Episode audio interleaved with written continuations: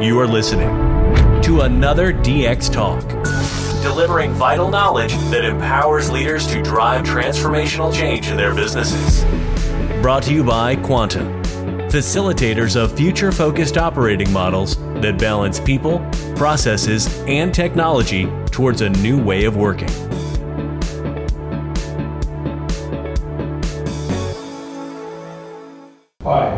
To DX Talks episode 5. My name is Russell Berg. I'm from Quanton. I'm the General Manager of Product and Emerging Technology. Uh, if you followed the last couple of episodes, uh, four to be precise, we're taking a slightly different approach. So this is the, the first time we're going to move to a, a live recording format. I wanted today uh, to pick up on a, a report which I've seen and the report is Artificial Intelligence for Financial Services in New Zealand. It's produced by the AI Forum, which are, of course, uh, a major driver for AI and the utilisation and adoption of AI uh, and the creation of knowledge in the New Zealand market in general. So, as part of the report, uh, I picked out a few extracts. Number one, research firm IDC expects global spending on all AI systems to increase by over 30% CAGR, compounding annual growth rate, by 2022 to US 75 billion. It's only two years away, or three years, on how you want to count. But I think, you know, the key message is AI adoption is increasing across all sectors, uh, but specifically this report is, is, is stating which I tend to agree with, that the banking and the retail sectors are leading that adoption. I'm quoting from the report here. The New Zealand financial services and insurance sectors are undergoing a period of significant change. Customer and partner expectations are changing, increasing regulatory compliance, socio-political, economic disruptions, and it also adds to that operating pressures, um, you know, rising cost pressures, uh, rising margins, or decreasing margins rather. And again, directly quoting, it's a challenging time for the sector and a key trend that banks and insurers must address. Uh, I think, I guess my point would be that I certainly agree with uh, that it is a challenging time, and I certainly agree with the challenges stated. But I don't particularly think those challenges are unique or mutually exclusive to uh, the banking, the financial services, and the insurance sector. I think those are very general challenges which actually apply to, pretty much every sector. Uh, what I found really, really interesting though is that the report references uh, an interesting piece of analysis by Superior as Schiff, Skiff, if that's how you pronounce it. So Superior is a research group and, and is an independent research uh, data scientist. And they reported that the financial insurance, financial insurance services sector had the largest potential to derive economic benefit from AI-driven labor, labor efficiencies over any other sector. So basically they did analysis across a range of sectors looking at the productivity gains uh, which could be achieved by applying AI to the labour force and they quantified it. So they came to the conclusion that AI could deliver efficiencies and, and labour efficiencies to the value of 2.6 to 6.4 billion for the financial and insurance services sector by 2035. I'll say that again 2.6 to 6.4 billion in AI driven labour efficiencies for the financial and insurance services sector by 2035, 15 years away. To give that some further context, the financial, uh, and this is my own sort of research little bit poking around, the, the, the financial services sector is worth approximately 13 to 15 billion. Uh, in, in New Zealand, which equates to about 3 to 5% of our total GP. And if, if those productivity gains are possible, if AI can deliver those efficiencies, that range of 2.6 to 6.4 billion would equate to a 20 to 45% increase in productivity which is huge. That, that's, that's massive for any sector. So I think at this point as well, what's probably good to do would be to, uh, to define AI. And my personal definition of AI is that AI is a, a broad sweeping term used to describe a collective of smart technologies which have a processing speed, capacity, or scale that exceeds human capability. Equally, the, the, the report takes a similar position, noting that AI has a set of technologies which includes machine learning.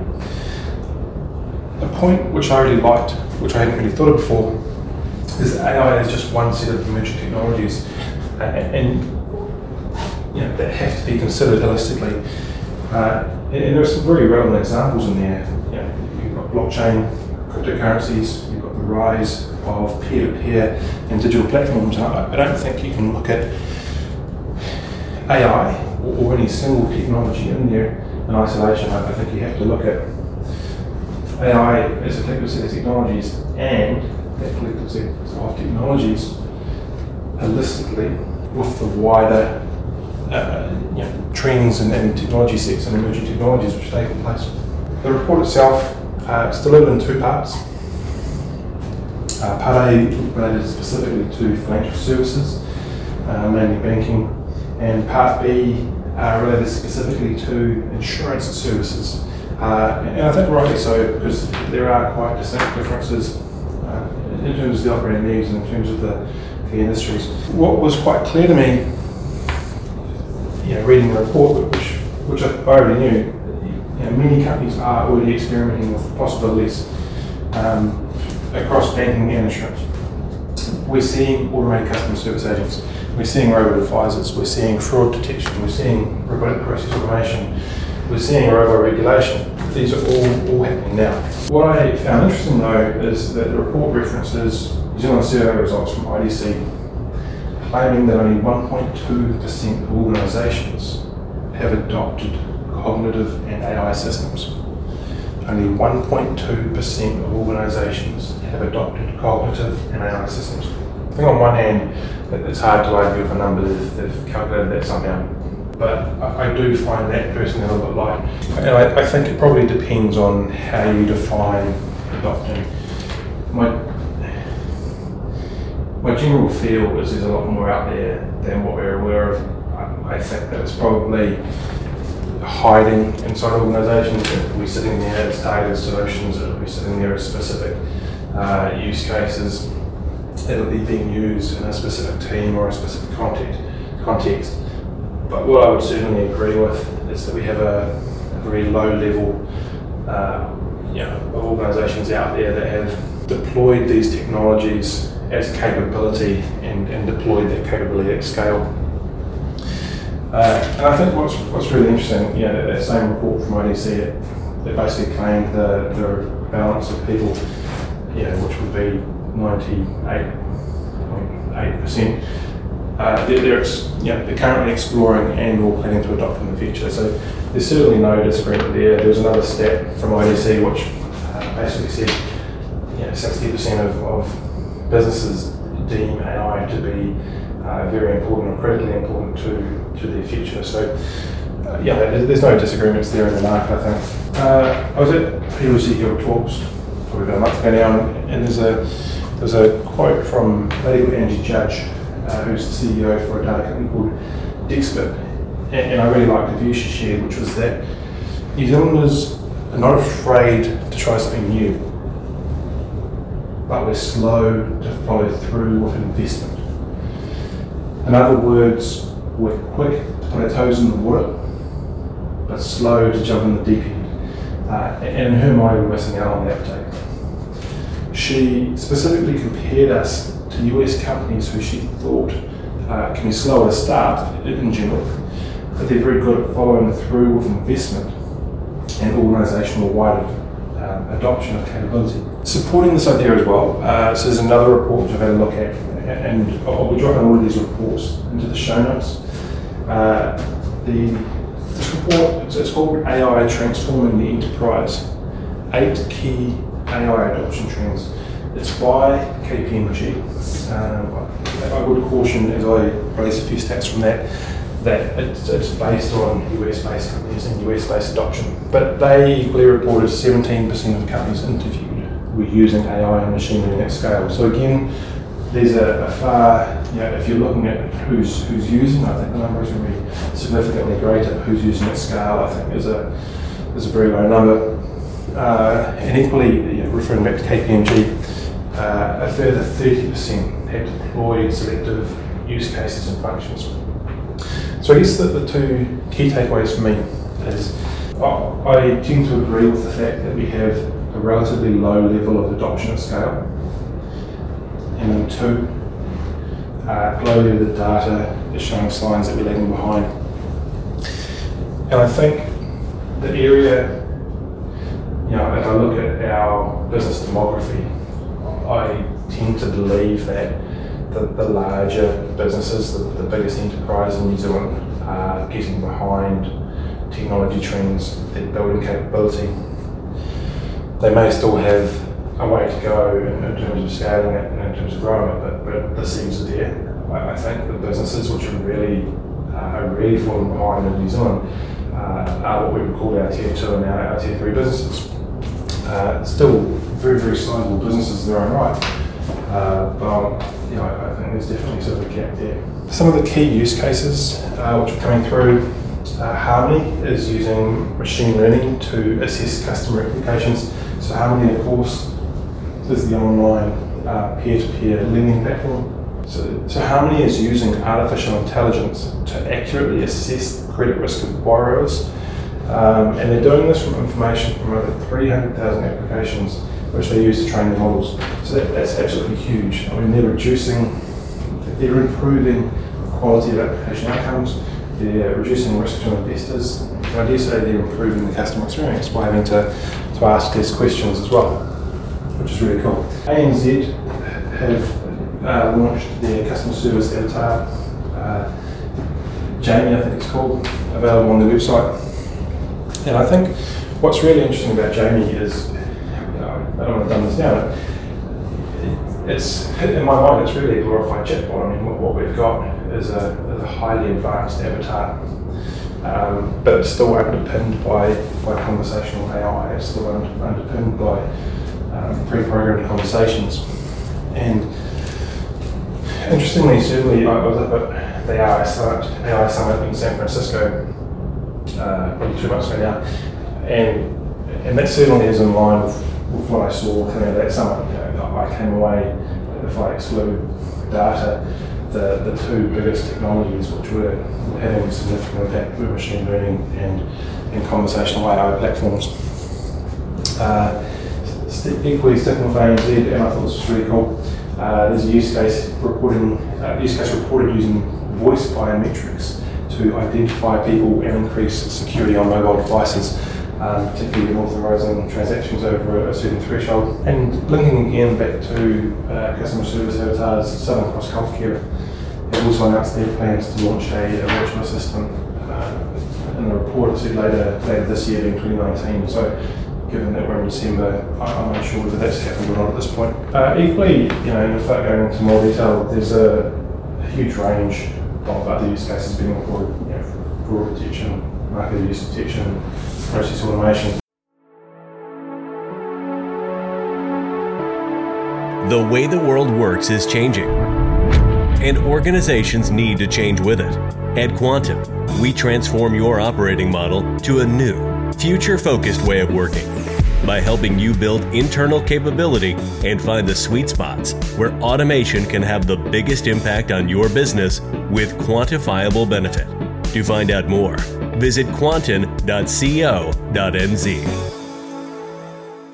The key takeaway for me is that we're now seeing these technologies being applied across the spectrum of the organisation, from front of house operations uh, through middle house uh, and, back, and back office. And more importantly, you know, specifically in relation to front of house, we're seeing these technologies being directly engaged, directly utilised by customers. And even though some of the data I mentioned before, which points to New Zealand businesses lagging behind, domestically we are achieving results in the application of these technologies. Direct quote here from AI Forum's report. Corporate investment in AI is beginning to pay off for some large Australian and New Zealand banks who are early adopters with improvements highlighted through machine learning and automation, and reduced turnaround times by up to 40% in trade, credit, and customer services. Some of those results there, I believe, specifically relate to ANZ.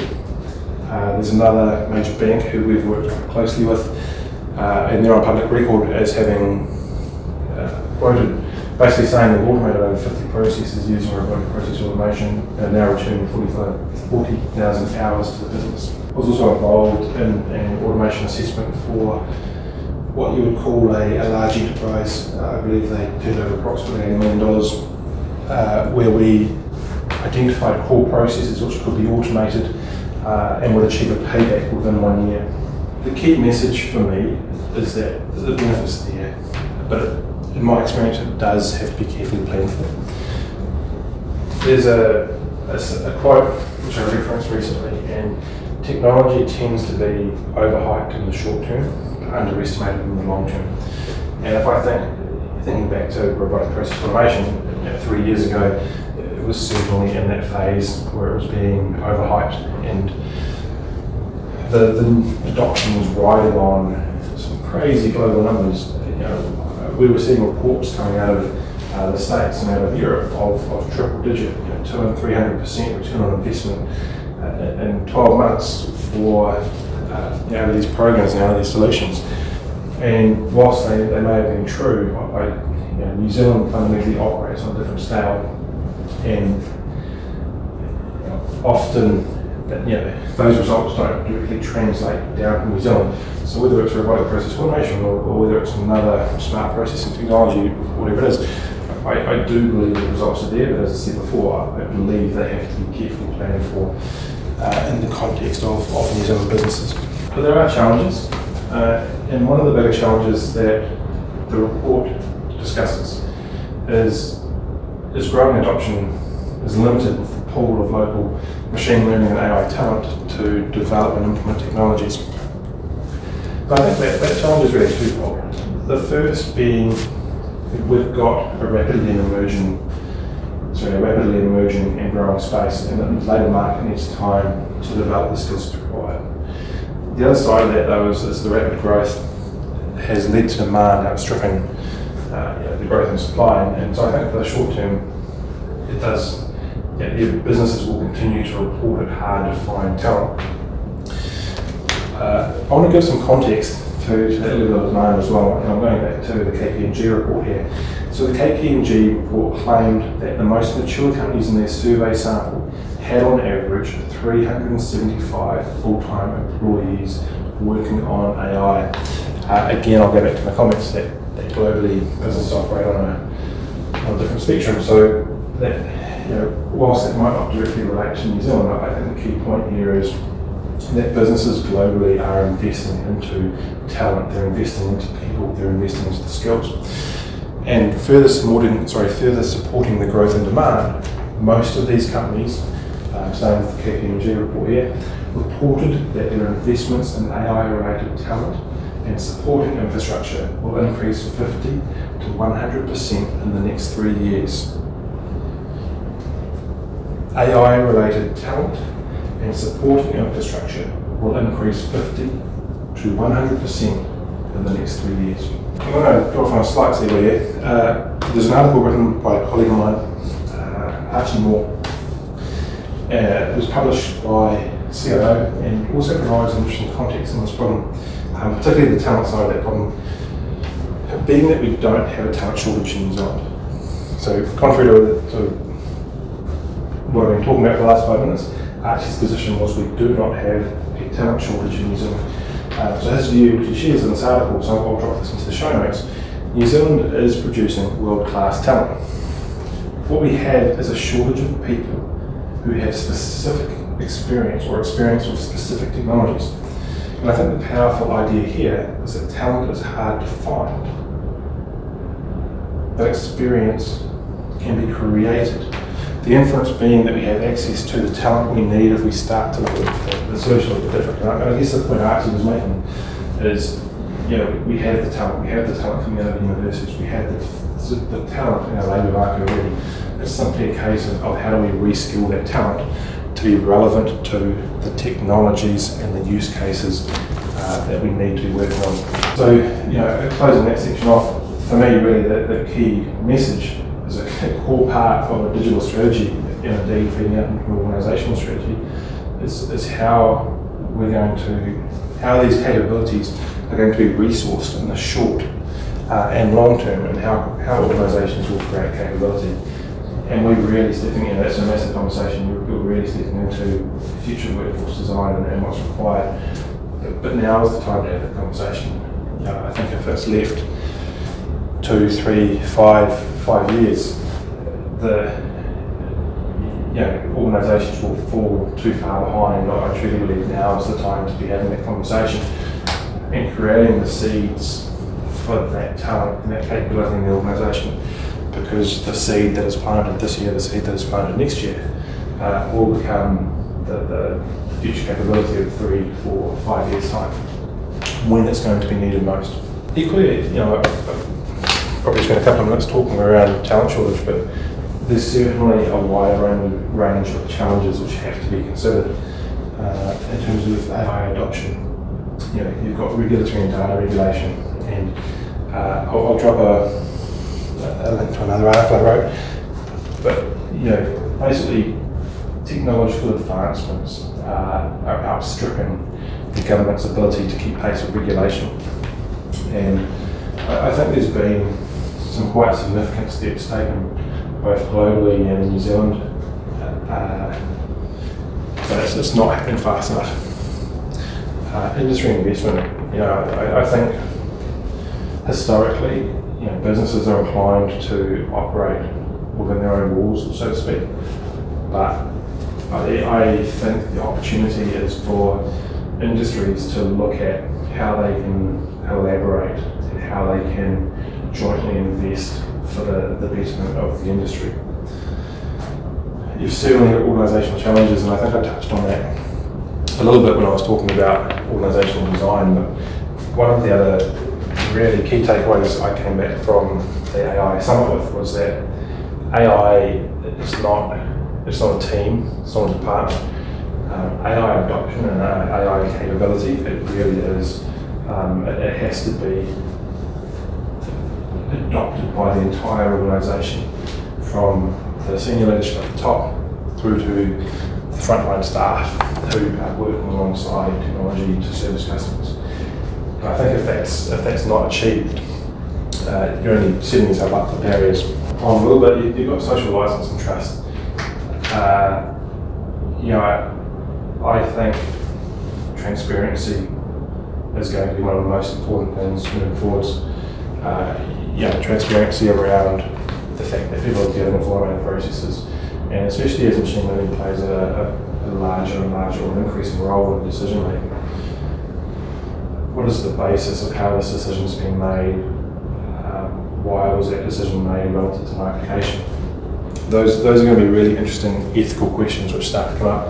And of course, on the back of that, you know, data privacy and, and bias and all sorts of things which start to follow that. Uh, you've got challenges around scaling. I, one of the points I disagree with in the report is that it suggests one of the best ways to start is to start small. And, and in essence, I agree with that. But in the report, what they talk about is, is, is going to find specific use cases and start proving value based on those use cases. And I think the danger of that sentiment is, and indeed what, what we see you know, in a lot of the businesses businesses that we deal with, is putting in a solution is, is easy. Putting in a solution is not hard at all. But turning that solution into a capability and scaling it with relevant benefit to the organisation, that's hard. It's a lot easier to say than it is to do. And even the how, you know, how, how do you do that? Again, that's that's actually easy to talk through. But the practical reality of implementing that into a business that, that's often the hard bit, which I guess is one of the other key points that, I've made before is change management. You know, we're not talking about technology projects here, we're talking about significant change projects. So, and this is out of directly out of the report, uh, they talk about how do you overcome this, and none of these are sort of foreign to us. Number one is strategy, and the the most important thing is understanding what your organizational strategy is, understanding what your strategic drivers are, and then aligning a digital strategy to that. If you if you can't do that, if you produce benefit, you you're really limiting the chance that that benefit will be tangible and relevant to the organisation. People and culture. I've said this already. AI is capability. It's not a solution of a partner. You've got to have a workforce change plan. You've got to have an organisational change management plan in place. Technology is 10%. We're talking about your, your, your challenges. The challenges are not going to come from the technology itself. The challenges are going to come from everything around the technology, how it integrates to your business, uh, how it integrates to your processes, how your people adopt it, what your people think of it, how your people work with it. These are where your challenges are going to come from. Uh, data has a huge area, and I, and I think you know a big one from a data perspective is yeah, there's the old saying, shit in, shit out, and it's, it's, it's, truer than ever. And I think when I look at the technologies that we're, that we're talking about here, they produce an exponentially greater amount of data than we've ever seen before as an output, and they eat data for breakfast. So if organisations don't have their data sorted, you know, clean, uh, accessible, you're going to be highly limited to what you can achieve. And I think as an extension of that point as well, most organisations don't know, you know, we're talking about creating exponentially greater levels of data with these technologies, but most organisations don't know the value of the data that they already have. And I think that's a really interesting question, right? Before you know, before organisations start running off and building these big strategies around how to grow data and, what they can do with all this new data, well, let's start by understanding the data that we've got.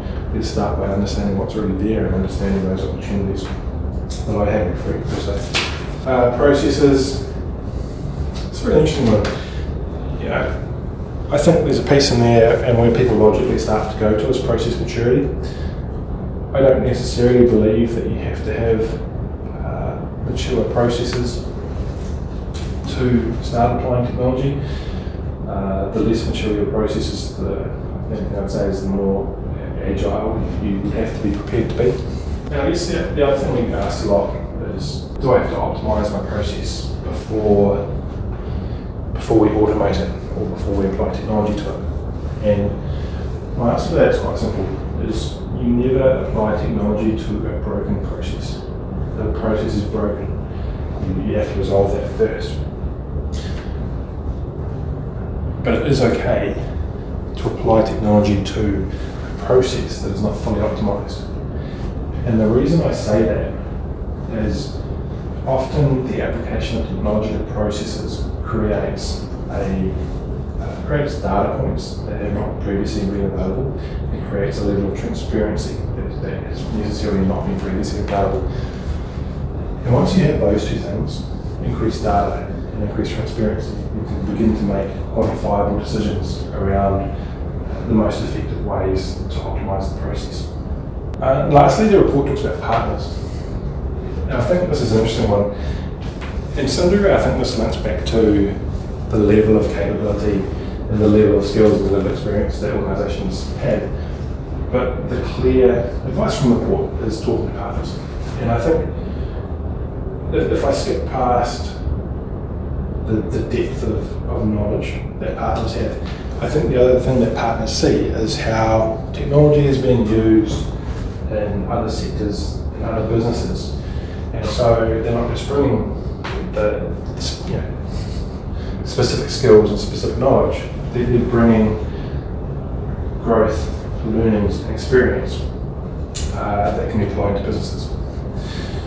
So that wraps up. Uh, the podcast today has been discussing the artificial intelligence for financial and insurance services in New Zealand, a report by the AI Forum.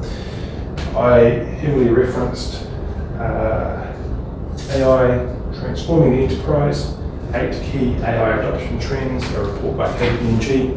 Uh, I discussed a couple of articles, sorry, a couple of other articles as I was going through. So all of those are going to be in the show notes. uh, along with a link to an article by uh, Garry Green, who is the managing director of Quanton. Uh, it was actually that article that prompted me to get hold of a report and write this podcast. So until next podcast, go well, and we'll see you guys all soon.